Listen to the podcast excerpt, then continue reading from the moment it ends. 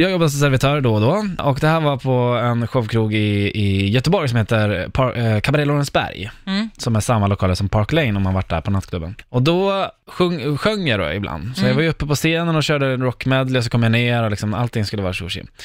Hur den var, det var ett gäng där, åtta personer, de var, det var en man i 40-årsåldern och så var det hans anställda. Sju tjejer i bloggformat liksom. Mhm, Unga, Mm. unga, snygga. Ja, så att, eh, och han bara, "Ey, du gubben, kom hit nu så ska, han ska pappa gubben? beställa här. vet du." Ah, Jag bara, ja tjena, tjena, tjena.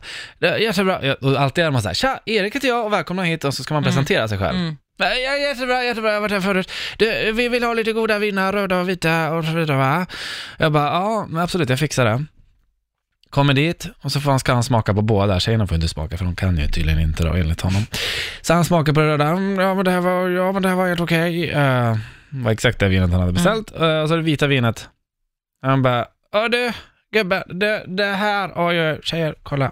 Eh, det här har blivit korkat. Så, smakar inte alls bra.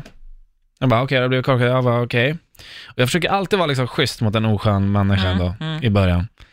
Eh, innan det spanska temperamentet får Mm. köra. Mm. Så att jag bara så här, okej, vad då då? Nej men man märker tydligt, jag känner lite små, flu, flu, små flan i munnen och att jag liksom, han menar alltså korken har ruttnat liksom och så har det kommit in Mm, luft och så har det mm, blivit mm. liksom skit. Så jag bara, så medan han pratar, bara lägger jag sakta men säkert fram den här skruvkorken framför honom. Mm. Så han ska fatta att det är inte liksom en vanlig så här gammal kork. Jaha, nej, så det är en skruvkork. Det är en Ah, skruvkork Så liksom. att det går inte. Mm. Och han bara sitter där och bara, åh, vet du vad, det, jag tycker det är jättedåligt att så här, så tittar han ner och får syn på den här skruvkorken. Mm. Som bara han och jag upptäckt. så han tittar upp på mig och så bara, åh, först, vänta, du, låt mig ta lite vatten emellan här bara så jag känna igen. Och så känner han igen, han bara, Ja, det, jag ber om ursäkt, det var det röda vinet som spökade lite grann så va. Eh, jättebra.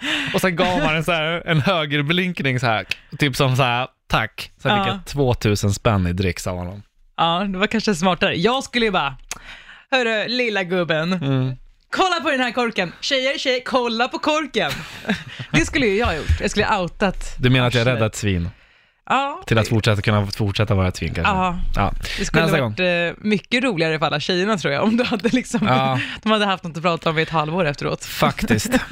Men det hade varit 2000 kronor fattigare. Exakt.